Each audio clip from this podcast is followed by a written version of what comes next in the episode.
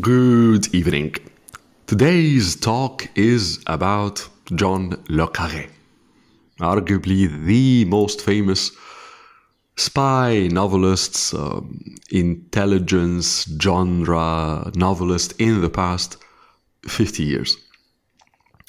And I think the reason John Le Carré is extremely interesting has to do with what he said about the Cold War and after the Cold War, particularly about politics in the West. But before we go into that, perhaps why John Le Carré became very uh, famous in the last 40 or uh, 50 years. I think for two or three reasons. The first is that he came after Ian Fleming, of course, the writer of and the inventor of the James Bond stories and novels, which became super world famous through the series of films. But whereas Ian Fleming presented the world of, of spying and intelligence and espionage very much as super glamorous, James Bond, the very charming man, the extremely gorgeous women, the wonderful places, villas, palaces, hotels, super glamorous life. John Le Carré presented that world in the exact opposite, which simply was reality. So he presented the world of espionage as institutions, agencies fighting each other, not really in adventures, in glamorous places, but rather as bureaucracies thinking how to deceive the other or the others. And very much the whole thing is about gathering information in very meticulous, uh, subtle, slow ways, analyzing them, assessing what they mean, to unlike, basically, unlike Ian Fleming's James Bond world that has adventures and adrenaline and excitement, the world of John Le Carré was about a mental struggle, a battle of, of brains and minds against each other. And that was not just different from Ian Fleming, but was very much a reflection of reality. Partly, largely perhaps, because John Le Carré himself was a former intelligence officer in Britain. Actually, he first he wrote his first two novels while he was in the British in British intelligence. So he knew what he's talking about. And interestingly, a number of intelligence officers actually commented in the early 80s, if I'm not mistaken, about John Le Carré's novels, basically saying that he is describing what we lived through. Kim Philby, the most famous Soviet agent or mole in British intelligence, who later fled to the Soviet Union, actually more or less said that, though he joked that the plots of the novels of John Le Carré were much more sophisticated, much more intelligent than the reality. However, it was very much a reflection of how life in that world actually is. And that sense of reality, as opposed to the entertainment that Ian Fleming provided gave the novels of John Le Carré sense of of being for for adults, for people who really want to know the reality of that world, for people who think about what happens beneath the facade and the surface of politics.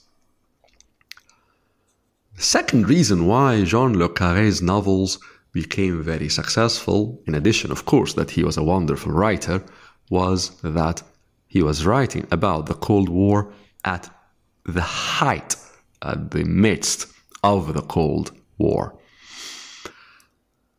And I think this is the real point that make the work of John Le Carré merit attention.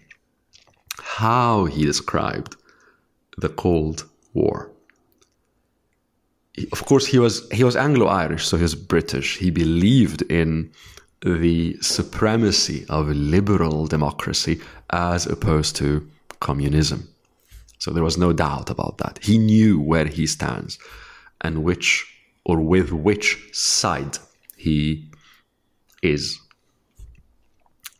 However, unlike many writers at that time, at the height of the Cold War, John Le Carré did not present Western liberal democracies as good, whilst the Soviet Union and its satellites in Eastern Europe and in the Caucasus as evil.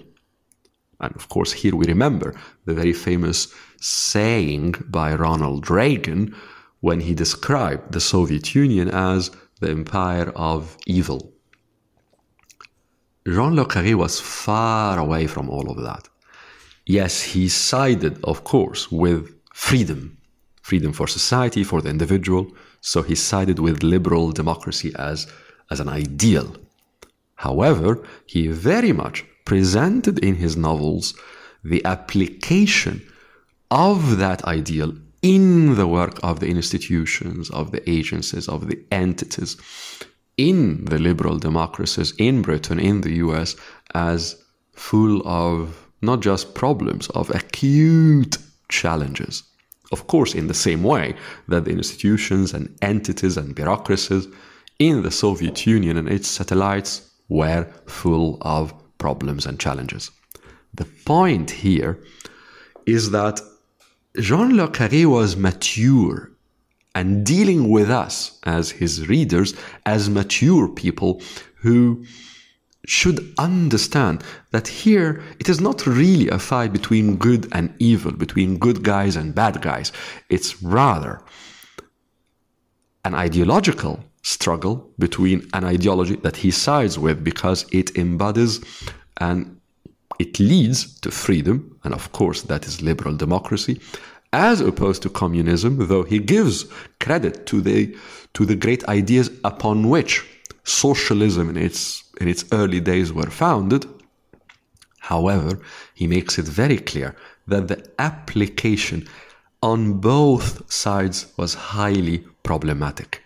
And by doing that, I think he gave his readers a subtle and also a profound, certainly real understanding of how the, the Cold War was actually fought, what it really was in reality, without simplifications and without propaganda. He showed the Cold War for what it was in reality. The second reason the work of John Le Carré, I think, is extremely interesting is that by the end of the Cold War, 1990 1991, the fall of the Soviet Union, Eastern and Central Europe rushing to embrace some sort of liberal democracy, at least rushing to join the West. Many people thought that's it that's the end of the work of John Le Carré. Because he wrote about the Cold War, that was his, his material. However, he proved them wrong.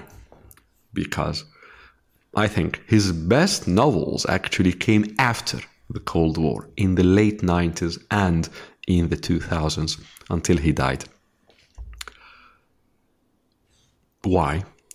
Because in, in that period, in the last 25, 30 years, after the end of the Cold War, what he focused upon was not the idea that the West had won, that liberal democracy is now the supreme idea, an ideal in global politics. Unlike Francis Fukuyama, he did not say, now this is the end of history. Rather, he started to pay attention to what's beneath the surface of politics within liberal democracies after the Cold War, showing that throughout the 60s and the 70s and the 80s, during the Cold War, power centers, economic and financial interests in the West were born, grew, and by the 90s have established themselves as extremely powerful, influential centers in policy making in Western liberal democracies. And that many of these power centers wanted to perpetuate some sort of, of a struggle after the Cold War, any kind of struggle. Because struggle or struggles preserve their interests. So, what he was really highlighting, shedding light on, was that yes, liberal democracy has won or did win the Cold War, but that is not the end of history. That is not that the societies of the West have now entered a panacea of wonderfulness. Rather, that there were so many power interests that grew in the Cold War that are now perpetuating struggles that many of the institutions that had fought the Cold War are now engaged in perpetuating these struggles for their own interests as opposed to the interests of the societies in the West. So basically, he,